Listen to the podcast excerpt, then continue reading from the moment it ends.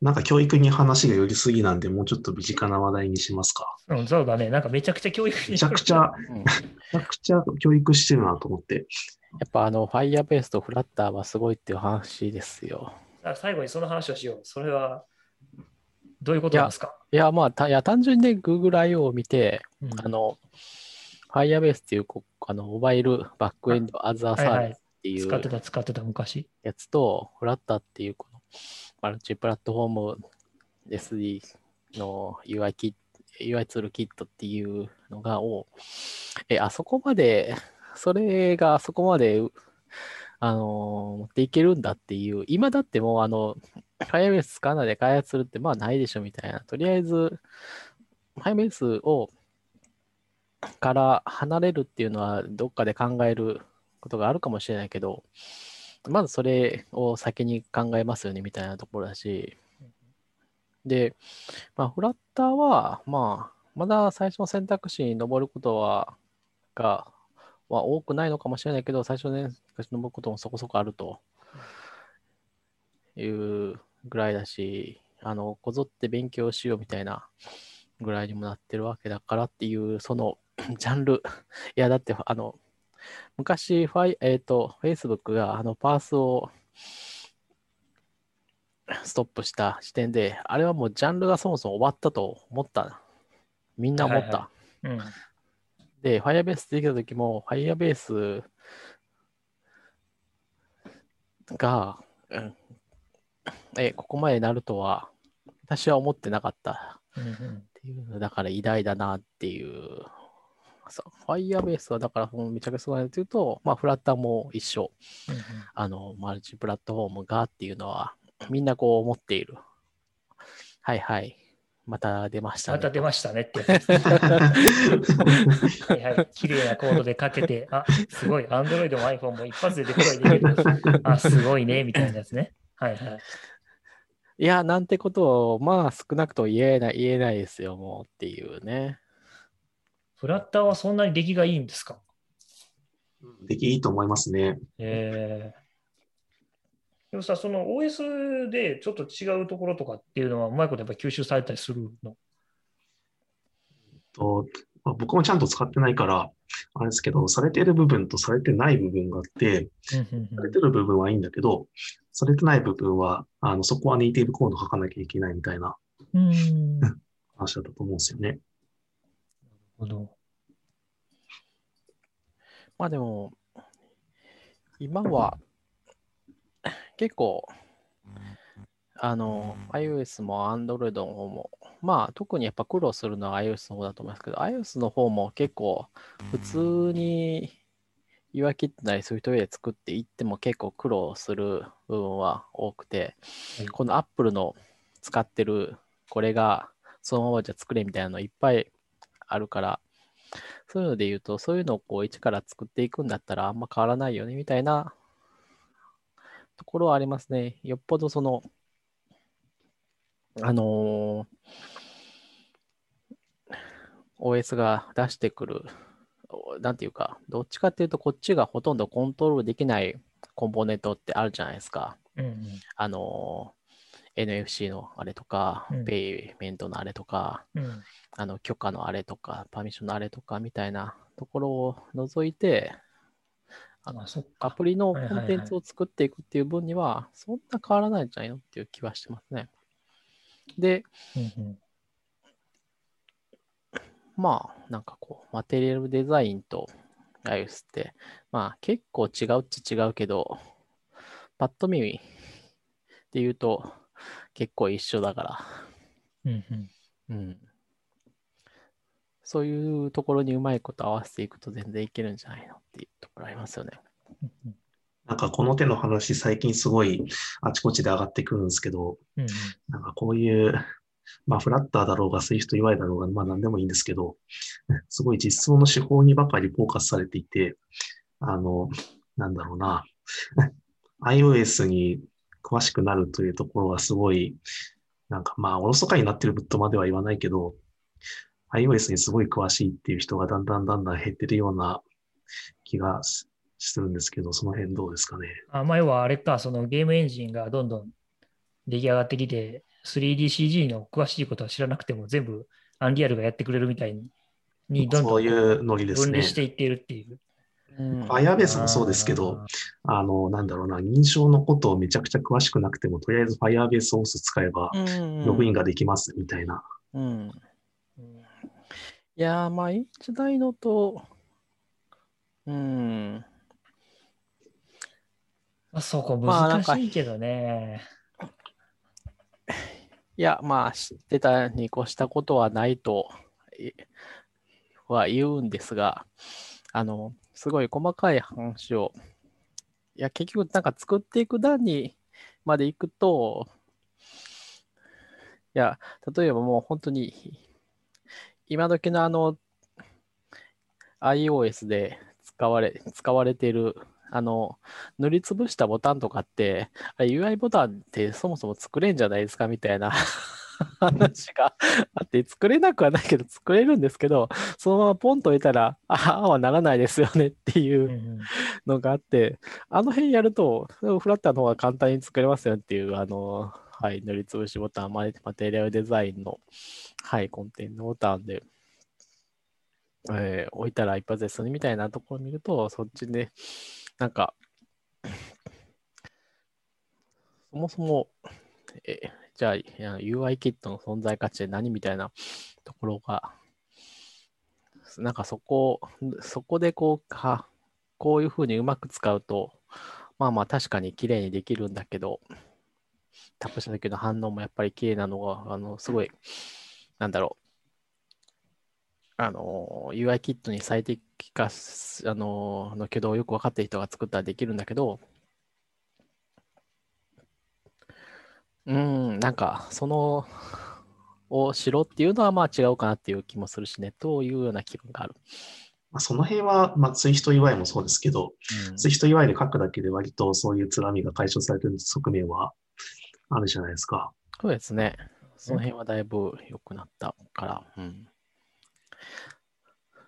そういうとこも、そまあ、そういう実装上のこともそうなんですけど、なんだろう。iOS にはダークモードがあるとか、そうね、ダークモード、アクセシビリティみたいな話とか、ああのフォントサイズは今はユーザーが任意に決められるとか、そういうシステム側のことをちゃんと理解してるかっていう話が最近大かになってる気がしていて。うん、それはおっしゃる通りだな。ただまあ、そうですね。でもまあ、それも、まあでも今は、なのかな。結局その辺はでもまあなんかこう、もう、えーっと、ある意味結構、あの、すごい苦労して実装してやっと、なんか中途半端に結構実装すると結構それはあんまり良くなくて、あの、すごい一生懸命頑張って完璧に実装しないとうまく起動しない部分あるじゃないですか。うんなんか、それだったら、フラッターでやった方が、あの、少ない労力ですっきりまとまるっていうのはむしろ、なんか UI、えっ、と、ツールキットとしての完成度っていうのは、なんかそっちの方が上な部分があったりもするからみたいなところはあるとは思うんですよね。なんていうか、ううんん。あ、いや、だからネイティブっていうのはその辺のところまでいろいろ 毛を使ってこう、ツールキットが制作されている関係上、なんかこう、パッとやって無難に収まるみたいなところは逆に不利に、あの、汎用的に作られている分、難しいのかっていうところはあるかもしれないですね。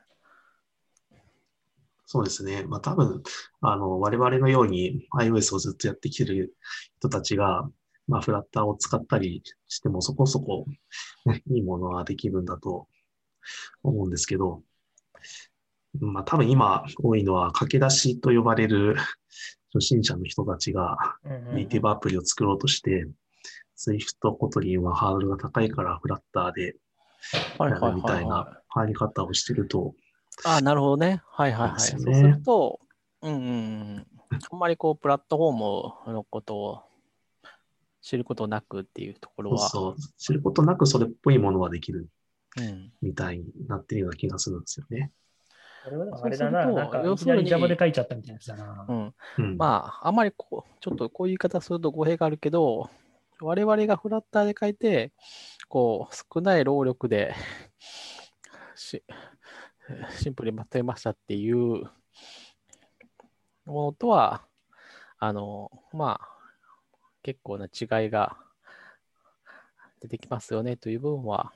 あるっちゃあるかもしれない。すごい偉そうな言い方をめっちゃしてるけど。まあでもそれはでも仕方ないんじゃないかな。やっぱ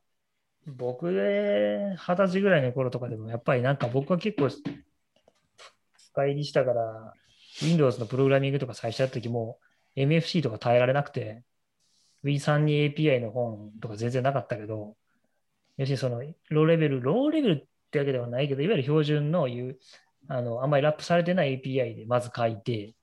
挙動していってみたいなとこから始めたけど、まあ、やっぱりそのふんわりは MFC とか、まあちょっと Java がスイングとか出始めた時とかだと、あれ使った方が、まあさっとしたアプリはさっと作れるみたいな。そうですけどね。ね、うん。うんけどなんかタッチイベントとか、そのコンテキストがどうなってるかどうのこうのとか、ポインターどう扱われてるかとかっていうのはもう一切合切表に出てこないんで、まあだからまあそれは容器にしきゃ式につけみたいな話のレイヤーがどんどんこう、ほら、アセンブラー知らずに、あの、アセンブリ言語知らずに C 書いて、C 知らずに書いて書いて書いて書いてみたいになっちゃってる。私の意見としてはそっちに近いかなっていう。うんなんていうか、もうちょっと分かりやすいで言うと、今 Mac アプリ書くって言った場合に、あの、普通に Mac アプリ書いて、あの、それなりのを使って、本当にめちゃくちゃ大変で、えっと、多分ね、ほとんどの人は、ほとんどの人は、で私も含めて、あの、調べても本当に全然わからんし、なんかこう、もう、ネイティブで書いてるんだけど、なんか、あ、これを使ったらそれっぽくなったと、多分これでいいんだっていうところ、息を出ないっていう感じになってるから。っていうネイティブの方がもうそんな状態だと、もう結局、あの、あなんていうか、もう表現力の高いというか、自分が書いて、要するに、普通に Mac のネイティブで書くと、すごい表現力がを発揮できる人ってめっちゃ限られるんですよね。そうやったら普通に表現力を出せるやつを使ってやった方が多分いいんじゃないかとは思ったりします。まあそういう意味では Swift UI も Flutter もそんな変わらんかもしれないですね。僕は Mac アプリそんな、あの、アップキット詳しくないんで、ああ、そうそうアップキット。Swift UI でサクッと Mac アプリできるのは結構いいなと思ってやってますけどね。それが、まあ、フラッターでもいいんじゃないみたいなところはある。うんそそれはそうですね。で、そうそう、その発表がデスクトップの話を結構してたと思うんだよね、うん今回。そうですねまあだ。から、そっちに行くんだったら、そう、それは結構面白いぞとちょっと思った。今のところは、なんかロードマップ通りに進んでる印象があって、去年は、あの、フラッター4 Web がそうそう。結構トただ、ピックになってたんですけ 4Web どっ、てのはそんなに、どうなんだろう。みんなは魅力的に感じてたんだろうかっていうところは気になるところだけどね。なんですかね。あんまりこの話をフロントエンドの人とはしたことがないから、いや、なんか意外となんか面白い感じなの、こう、普段のモバイルアプリの文脈だったら、その Web かネイティブかみたいな話になるじゃないですか。だから、Web はネイティブではないっていうんだけど、当然あの、Web ブラウザーの上で、あれもデスクトップって考えたら、Web アプリはそそれはネイティブじゃないから、なんていうか、そういう話で言うと、Web アプリっていうのは永遠にネイティブではないんだけど、そのフラッター 4Web っていう話をしたすと、フラッター 4Web はネイティブではないわけですよ。Web のネイティブって言ったら HTML と JS、CSS ビューなわけで、うんまあ、何がネイティブかっていう。そう。そういう意味で、フラッター 4Web で Web をアプリ作るんですかって言ったら、結構、え、えねえっていう部分あるじゃないですか。うんそこだからすごい、そこは面白いなと思って。いや、フラッター 4Web だから、どういう人が嬉しかったんだろうなっていう気はするんだよね。そうね。で、そういう意味で言うと、Web のネイティブはやっぱりそっちだから、でそなんかそういうこといろいろ考えていくと、やっぱりこう、ね あの、やっぱりネイティブはネイティブで書いた方がいいんじゃないかみたいなところはある。あ、ウェブはウェブで書くべきだし、ネイティブはネイティブで、さネイティブはネイティブで、そのプラット、ウェブプラットフォームと iOS プラットフォームです、うん、そのプラットフォームのもので書くべき、ツールキットで書くべきっていう気はする。ぐるっと回ってね。そうですね。まあ、実際にやってる人たちも、そんな話はやっぱしていて、あの、やっぱネイティブアプリを知らない人がフラッターで作ったところでみたいな話はよく上がってくるんですよね。まあ、それと同じ文脈で、普段ウェブを書いてる人がフラッターで、フォーウェブをやる分にはいいかもしれないけどっていう話はよく聞きますね。なるほどね。で、なんかそのフラッターの話で、えっと、なんだろう、まあ、最近 CA.Swift っていう勉強会に出たんですけど、はい。なんかそこで扱われているトピックが。うんあの、割と最近、最近の話題ばかりで、いわゆる TCA と呼ばれる最近の。アーキテクチャだとか、Swift UI でもの作りましたとか、GraphQL 使いましたみたいな話とかが上がってくるときに、まあ、フラッターでそこそこのものができるとしたら、我々 Swift ネイティブなエンジニアって求められるスキルが多分年々年々上がってるんじゃないかなってふと思ったんですよね。うんうんうんうんうんうん そうなるとなかなか新しい人が、じゃあ Swift で、Swift UI で作るぞというふうにはならないような気がしてるんですけど、その辺はどうですか？うーん。うーん。多分一昔前って RX Swift が使えるみたいなところが LINE だった気がするんですよ。はいはいはい。うんうんそうだね。うんいやー、難しい問題だなそれでさっきの話なんですけど、うんその iOS っていうプラットフォームに詳しくないといけないよねっていうところが抜けてるんじゃないかっていうのは、そういうなんかさ流行りの実装手法ばかりにフォーカスされていて、うんあの、そっちがおろそかになってないかって話なんですけど、じゃあうん人を取るときになったら、そこを見抜くのって結構大変じゃないですか。その iOS に精通してるみたいなところって。うん。書かせるしかないよね、もう。だと思うんですよね。まあもう目の前でなんかとりあえず時計アプリの作ってよとか。っていうので、なんか、岸川さん、ポリオにいたときに、そういうの作ってた気がするんですけど、うんあれはどうだったんですか？やってみて。うーんとね、その時の経験で言うと、あの、あんまり、そうなんだよね。いや、コーディングテストは、あの、ふと、コーディングテストは、あの、難しいですね。あの、やっぱり、な、うん、こう言うと違うのかもしれないけど、そういうのにあんまり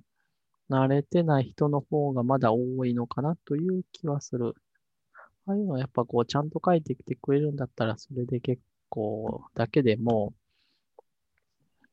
な内容はそんなになくて書いてきて出してもらえれば一旦ちょっとやっぱり話を聞いてみてもいいのかなぐらいな感じで考えてもいいかなという気はしています。んちょ、ちょ、ちょっとわからなかった。あんまりこうテストの方にこう、えー、こういうのを出したら、まあ、これぐらいは変えてほしいよね、というふうに思っても、うん、えー、例えばそこには、あの、えー、テストは、あの、書いたものに対してテストを、えー、つけてくださいみたいな条件を入れてたんですけど、うん、あの、それはね、結構厳しい感じがあったみたいで、うん、あの、多分ね、ユニットテストの形でテストがついてきたっていうのは、一一人ぐらいしかいなかったんじゃないかなっていう気はする。実装、まあなんか動くものはできてんだけど、そのテストみたいなものは一切ないとか、なんかこう。テストつけてくださいって指定はして？あ、そうそうそうそうそう。そう。うん。まあ全く、あの、こういう、うん、あの動作を満たすものはなんとなくあると。当然、あの、テストをつけてくださいっていうわけだから、結構うんそもそもエッジケースが出やすいあの実装の話をしてるんですよね。うん。で、テストがあったら、あの、あの、なんていうか、まあ、結構エッジケースが多いから、あの、このテスト、えっ、と、こういうことをしたら、あの、ここが壊れますみたいな話をしたりとか、うんうんえー原因はどう考えますか？みたいな話をこう、えーしていくというようなシナリオがあるんですけど、うんうん。あったんですけど、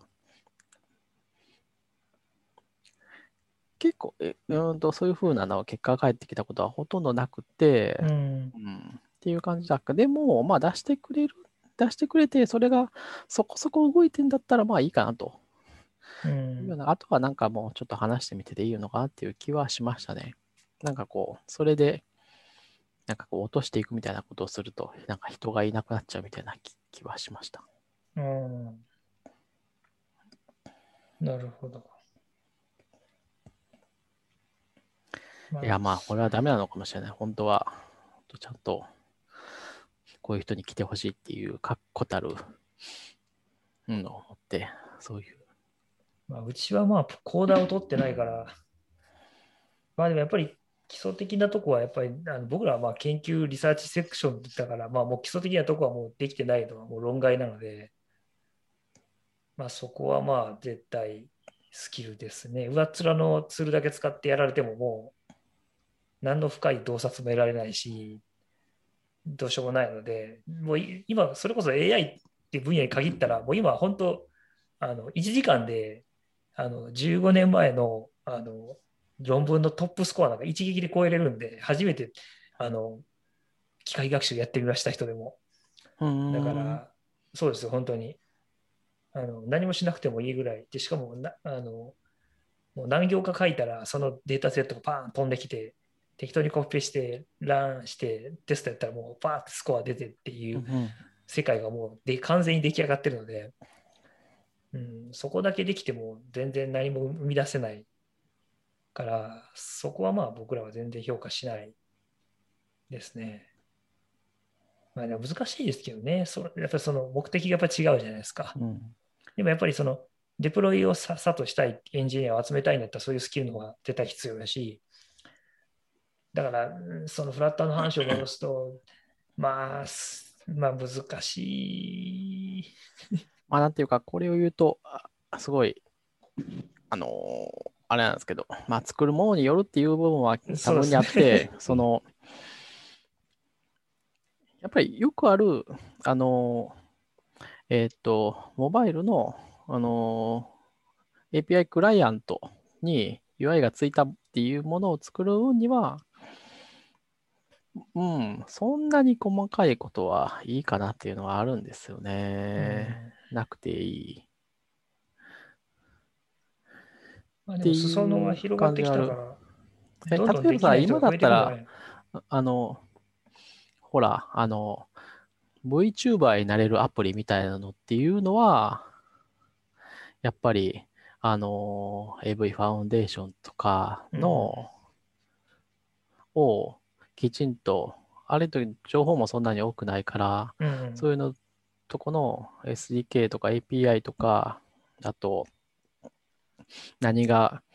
えーできて、バックグラウンドでの挙動だったりとか、割り込みとかね、あの、カメラで撮ってる最中に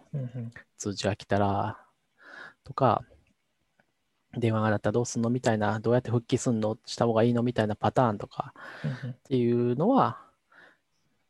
多分、うんそういう知識が普通に、な何で実装するにしてもそういう知識が必要うんっていうのはあると思うんですよね。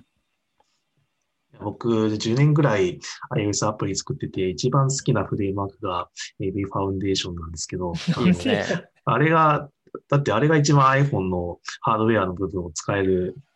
フレームワークじゃないですか。うんまあ、UI キットなんて UI 出すだけなんで。うんあの、まあ、なんですけど、SwiftUI があれをまだちゃんとサポートしないというか、あの、AV ファウンデーションを使うには、あの、UI キットと同じように、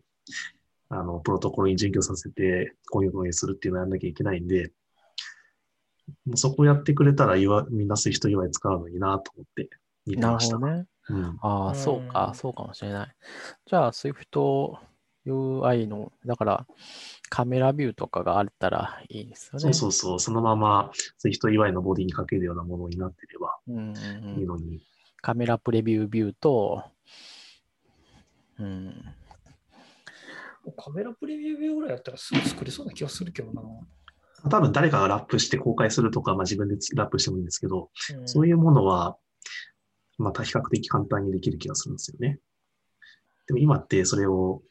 生で書かなきゃいけないから、まあ、あれを、あれをね、汎用的に作るのは、でも無理か意な。外と難しいですよ。あの、無理じゃないんですけど、あの、カメカメラがどっち、前か後ろかによって、あの、座標系が反転するし、えー反転する。いや、だからね、あの、カメラの来た画像をそのまま映すんだっていいんですけど、それだけで済まないですから、そこからこう、えーっと、まずこう VTuber をオーバーレイさせるだったら、させたりとか、あのまあ VTuber をオーバーレイさせるやつで言うと、えーフロントカメラで撮ったやつを、えー例えば手を動かしたら手が動くみたいになるじゃないですか。えーこっち動かしたら普通にやったらフロントカメラは座標が反転したらこっち動かしたら右手が上がるんですよ。うん、そうですね。かっていうのは、いや、いや全然こう言えば簡単な話ですけど、多分普通にやったらあれっていう人は結構多いと思うんですよね。で、いや、で、判定してるとこまではまあ分かると。うん、当然こうカメラがこっち向いてるのと、くるくるっとフロントを向いてるのだったら判定して、あ判定したの、え、じゃあどこを、ど、どこを直すべき、え、どこのレイヤーで直すべきかとかは難しいものなんですよ。どこで直してもいいっちゃいいんですけど、一番最後のプレゼンテーションのところで座標にトランスフォームをかけるのでもいいし、えっと、もともと入力からアウトプットにつなぐところで、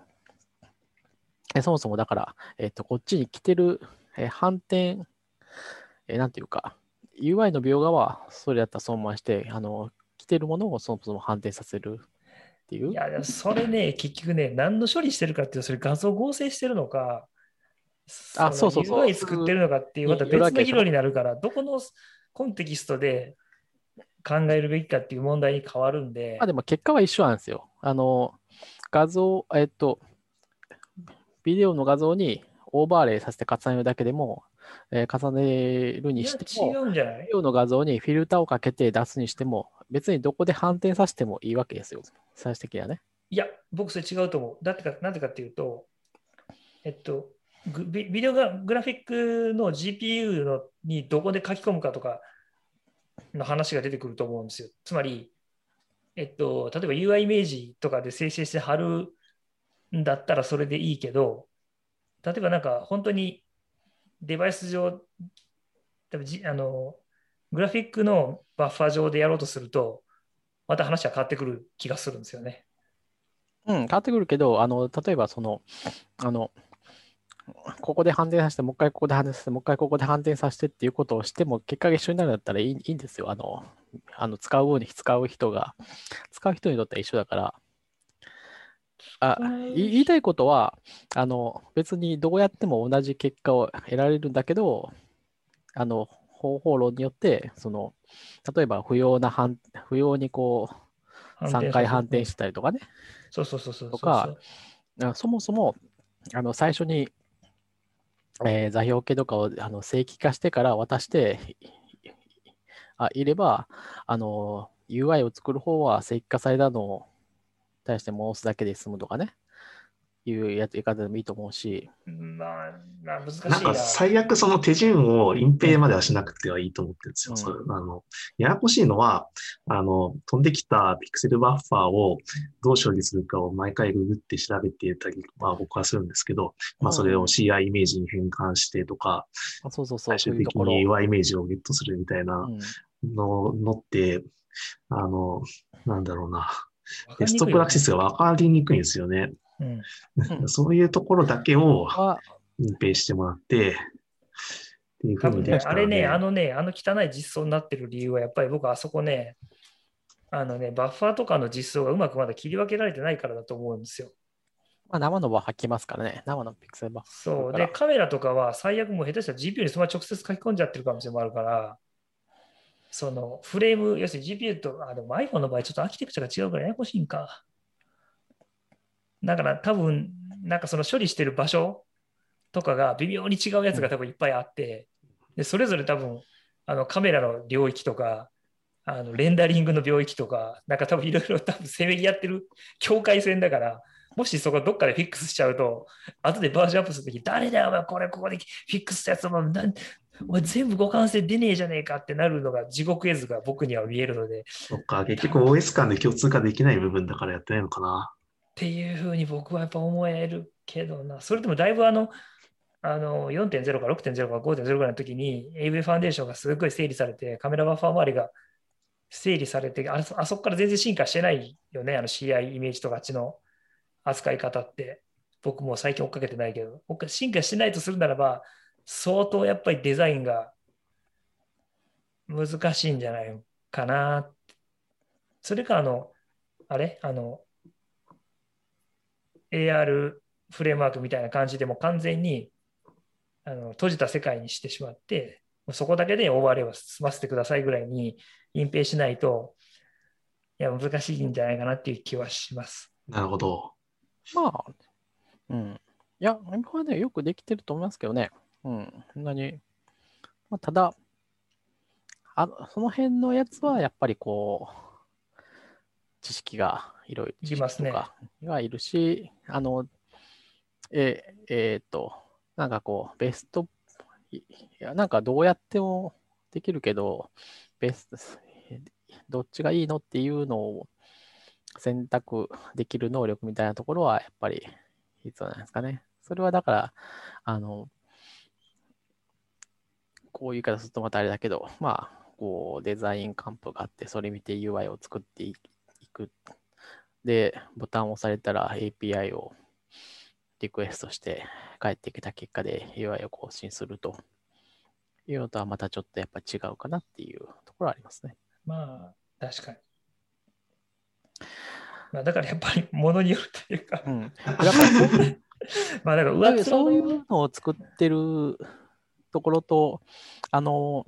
ウェブサービスのフロントエンドとしてのモバイルアプリを作っていくとか、やっぱりこう、見るところ違うじゃないですか。なんか人を採用するって言っても。うん、そうですね。のフロントエンドを変えてる場合とかは、どっちかというと、もうちょっと、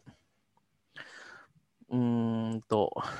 そんなにこう、深い話はし、そんなにこう、まあ、そこでこう、AV ファウンデーションをめっちゃ完璧に使いますと言われても、それは果たしてどうなのかって思うじゃないですか、逆に。そうですね。逆にね、そう、うん、多分 iOS 詳しそうだから、うん、多分何やらせても多分いけるんだろうけど、一末の不安が残る。それは、あれじゃないですか。それよりか、そうする、そうじゃなくて、やっぱ聞くのは、こう、えっと、モデル、ビュー、VM どういうふうに作りますかとかっていうふうな聞き方になっちゃう。でも僕それね、な、なデータ構造を分ける方が重要みたいなところあるからね。データ構造の整理の方が重要みたいなところあるからね。でもこれ iOS5 ぐらいの時からもう僕すでに感じてたけどね。もうなんかその iPhone のアプリどう作るかみたいな、おもし、いう話よりはもう作り方の話にもうどんどんみんな寄ってってるなって。だから僕だんだんあんまりコミュニティに顔を出さなくなってきたのはそれで、まあ、僕、いや、それは僕は重要な技術だと思うんですよ。やっぱりその10人とかね、3 5人とか集まってアプリ作った時に、あの、なんていうの、みんなで好き勝手やり始めると、誰だよ、こんなライブラリ作ったらって絶対なるから、やっぱ型はめて作るためにはそれ必要だけど、僕はそこに興味なかったから、ああ、そんなのもあるんだって聞いたけど、もうあの時点から、もう多分だから、何何年、IS7 ぐらいの時代からもう僕はだいぶ、伊達さんが思ってらっしゃるようなことはもうだいぶ思ってた。で、じでもまあそれはもう流れかなっていう気はししてましたけどね、もそうですねう。。うん。やっぱり人口に解釈したというか、やっぱり技術が一般的になってくるとやっぱりそうなるというか、うんうんうん。うんだし、その、どうしてもその、なんていうんですか、すごいハッカー2人でザーって作ってた時代もあったけど、まあもうそうもいかなくなってきたら、まあ、やっぱりそのある程度のフレームワークでこうガンとはめて作るっていうふうになるのっていうのはまあそういうことかなという気も僕はします。まあ悲しいけどね、ちょっと僕はあんまりそういうのは好きじゃないから。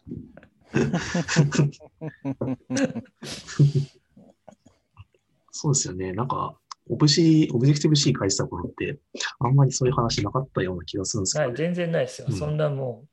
モデルビューとかだいぶ言ってなかったもん。そんなもん、そんなもん大体こんな感じになるやろみたいな。綺麗になったら全部書き直したらええねんみたいな。そう。それは設計が破綻しちゃったから書き直したらいいねんみたいな感じだったのに、なんか突然なんかモデルビューがいいのか悪いのかみたいなプレゼンテーションが出始めた時に、えそんなん、あかんかったら作り直したらええよみたいな。うん、まあだから、あ、そういうことで言うと、だからその今時のウェブサービス、え今時のというか、一番需要が多いであろう、ウェブサービスのフロントエンドとしてのモバイルアプリを書くっていうあのに、適した人間になろうとするっていうのは難しそうだねっていうのはある気がしますね。そうですね。結構そこって消費されがちだから、やっぱり潜らなきゃいけないんじゃないですか。もう、フラッター自体のソースコードを読んでるとか、それこそまあ、やっぱりその、Swift っていうか、まあ、UI キットは割と詳しいですとこまでいかないと、結局ずっと来る波に乗り続けて、んなんかしかもよく分かってないけど、毎回ソースコードを書き続けてるってなると、ちょっと辛い気がする。みんなそれ感じたから、そういう人コンパイラーやってるんですかね。わかんないけど、わかんないことはないか。その、まあ、スペシャリストに、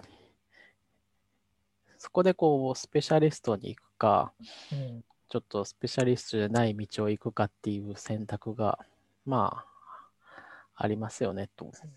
いう感じかな。で、スペシャリストは、多分、いや、それは、なんていうかね、えー、まあ、それをこう、好きじゃなくてもいいけど、まあなんかそれに対するなんか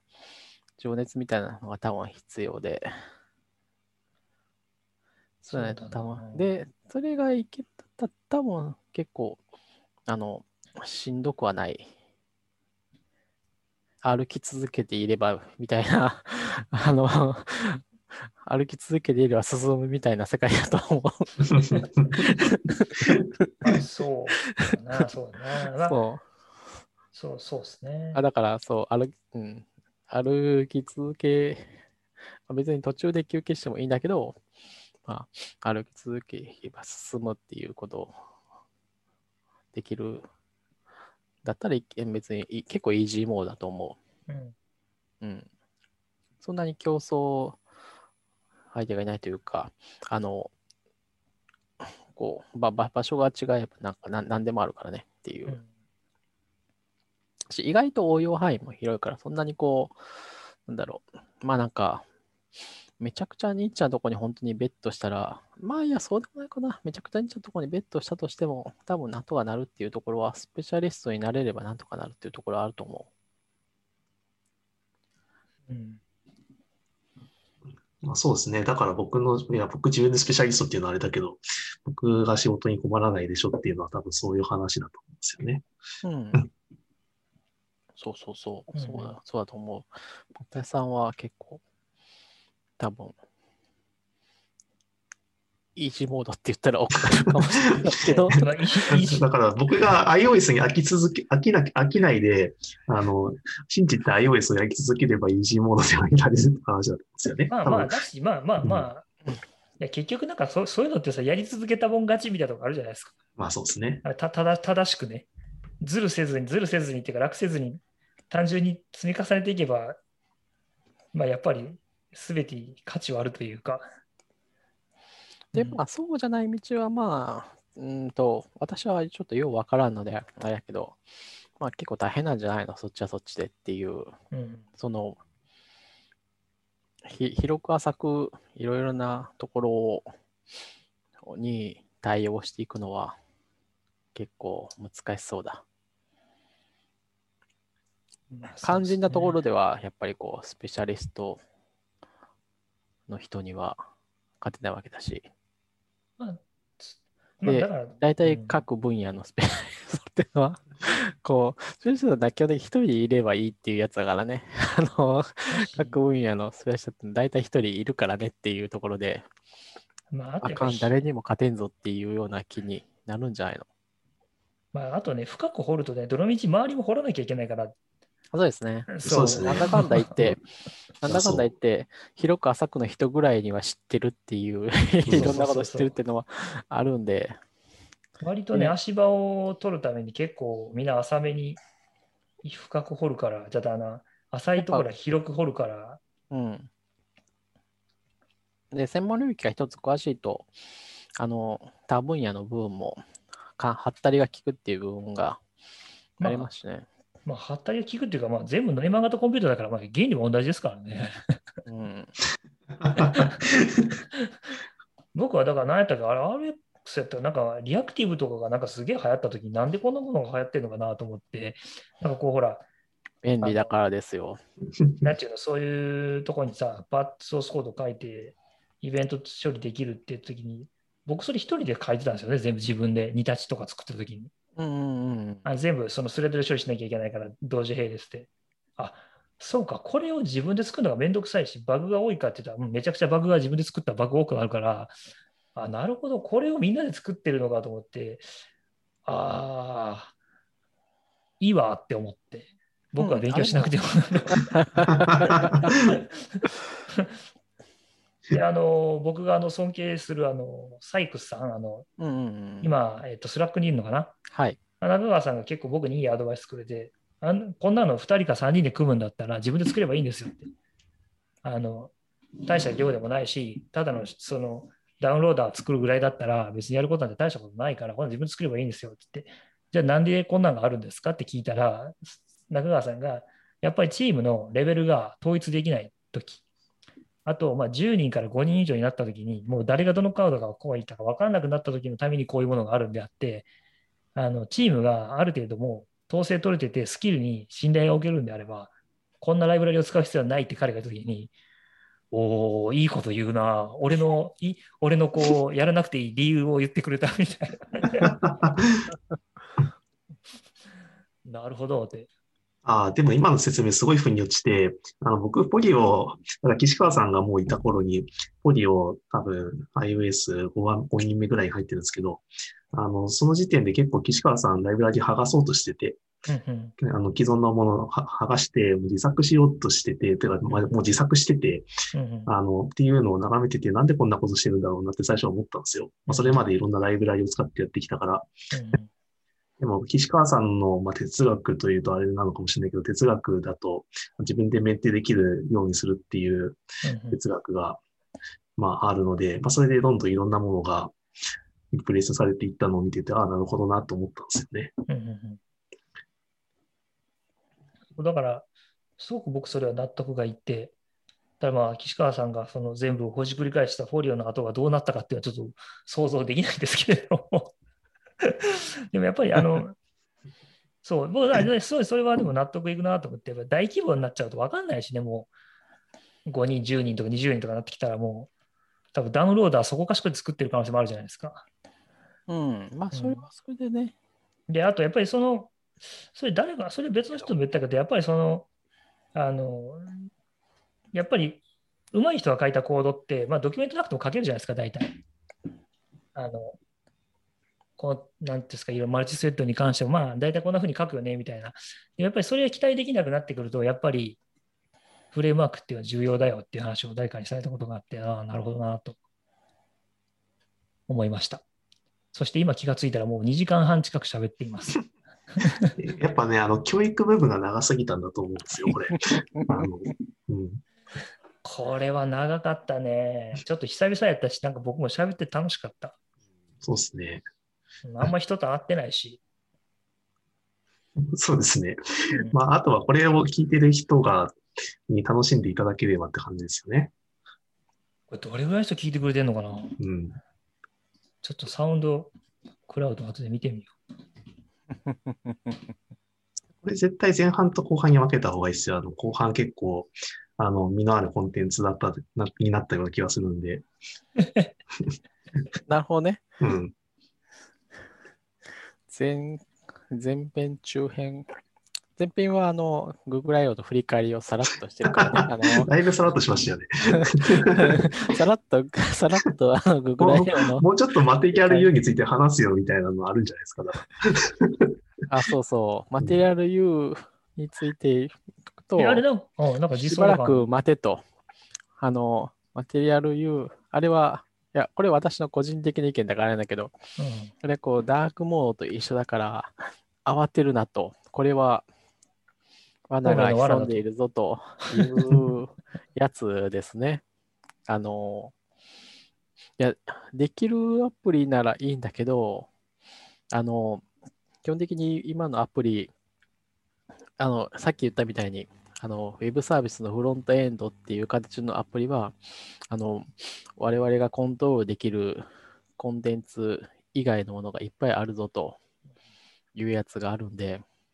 あの、それらすべてをそれに対応していくことが本当にできるのかということを、あの、いきなりランディングページみたいな画面が1個増えたりとか、それにランディングページとかキャンペーンのページみたいなものへ行くためのバナー、広告じゃないけど、バナーがここに差し込まれるみたいなことあるんで、それ全部マテリアルユーしていきますかみたいなね、やつですよって言って伝わるのかな。次回にしましょうか、ちょっと。うん、次回ちょっと、まあいまい要するにちよくわからなかったから。要するに慌て、慌ててやったら大変だ分かった。ぞとじ。ゃあ、そうですね。リスナーの人には次回は、えー岸川さんのマテリアル U の話を聞けると。マテリアルユーの話を、いやー、話だし、アンドロイドの人が、まあやればいいんじゃない？知らんけど。知らんけど。日高さんの最近そうそう、最近で僕ね、あの、あれなんですよ、トランスフォーマーっていうニューラルネットワークの勉強を社内でやってて、トランスフォーマー。その話をちょっとしてみようんかな。前をつけたところがあるんですか？あるんですよ。もう今はね、今、界隈はあのパフォーマーとか、リンフォーマーとか、トランスフォーマーとか、なんとかフォーマーっていう論文だらけです。へえ。もう文字って書くっていう。もう名前の付け方考えた方がいいですよ、本当に。論文だからもう適当なんですよ、そんなの。あの商標とかでも何でもないから。本当に。あかん、もうあかん、これじゃ話したらあかん、3時間いく。じゃあ、これね、まあ、ちょ編集するけどさ、もう編集するのも大変よし、じゃあまあ今日はこの辺にして、次回は、じゃあその、岸川さんのマテリアル U はやめとけと、なんかトランスフォーマーの AI の話とかを僕がちょっと最近勉強したことをしたのと、えー松田さんの次の就職先の3本でお送りします。これまた僕 DM、なぎくまの顔で飛んでくるやつ。就職先の3本でお送りしたいと思います。じゃあ皆さんも来週、来週じゃねえな、まあわからんけど、来週じゃないでしょ。絶対来週じゃないでしょ。あ次回も聞いてね。